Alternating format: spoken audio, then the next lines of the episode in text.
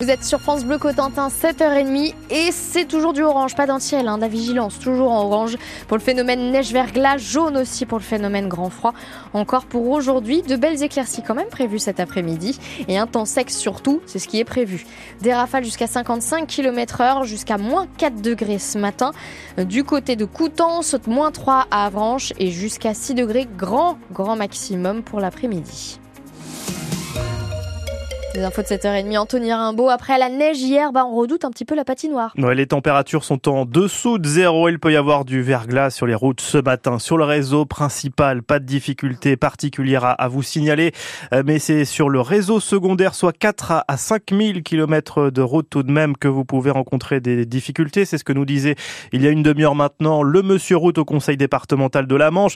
Rien de dramatique hein, ce matin, mais prudence tout de même au volant, d'autant que dans la Manche, on n'est pas forcément habitué à conduire dans ces conditions. Alors comment éviter de partir à la faute si ça glisse? Voici les conseils de Bruno Méda, c'est le président de l'association d'éducation à la sécurité routière dans la Manche. Il faut en fait euh, mesurer aussi sa, vitesse notamment et son freinage. Euh, il faut toujours éviter un petit peu de, freiner.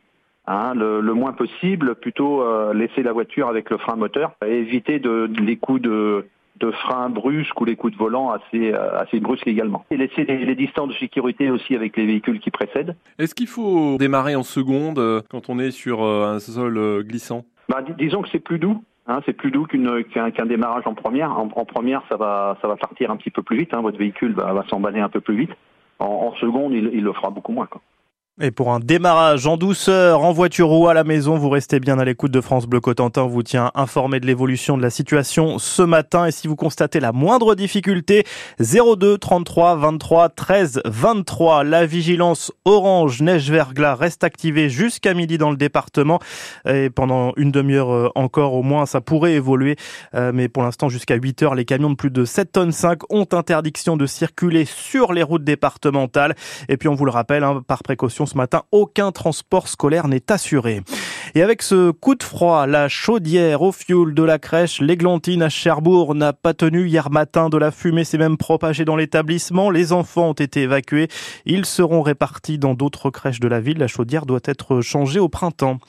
Un premier déplacement dans le Pas-de-Calais au chevet des victimes des inondations, puis un dîner de travail avec Emmanuel Macron. Gabriel Attal a enfilé hier à 34 ans le costume de Premier ministre, le plus jeune Premier ministre de l'histoire de la Ve République. Alors est-ce que 34 ans pour être Premier ministre c'est trop jeune selon vous Ou est-ce que justement cette jeunesse c'est un atout? Eh bien dites-le nous, vous prenez la parole au 02 33 23 13 23. Et Gabriel Attal, jusque-là ministre de l'Éducation qui s'est présenté hier sur le perron de Matignon en Premier ministre de l'audace. On va en parler ça dans 10 minutes avec notre invité, le député Renaissance de la majorité dans la Manche, Stéphane Travers. Le port de commerce de Cherbourg surveillé désormais depuis le ciel. Oui, deux drones surveillent, euh, surveillent et survolent. D'ailleurs, ça marche dans les deux cas le site.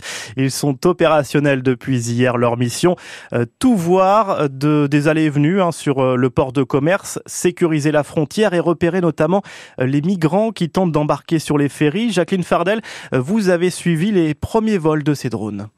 Là, on s'est mis à 150 mètres pour être discret et pas être entendu par les migrants et pouvoir les détecter plus facilement. Aux commandes, le brigadier chef Anthony, l'un des deux télépilotes de la PAF spécialement formé. Donc là, on est en train de surveiller les abords de la zone d'accès restreint pour détecter l'approche de migrants. Alors là, je suis en vision thermique et je vois les sources de chaleur en fait. Ça permet de les détecter beaucoup plus rapidement parce qu'il y a pas mal d'infrastructures sur le port donc c'est compliqué de les déloger et de les apercevoir.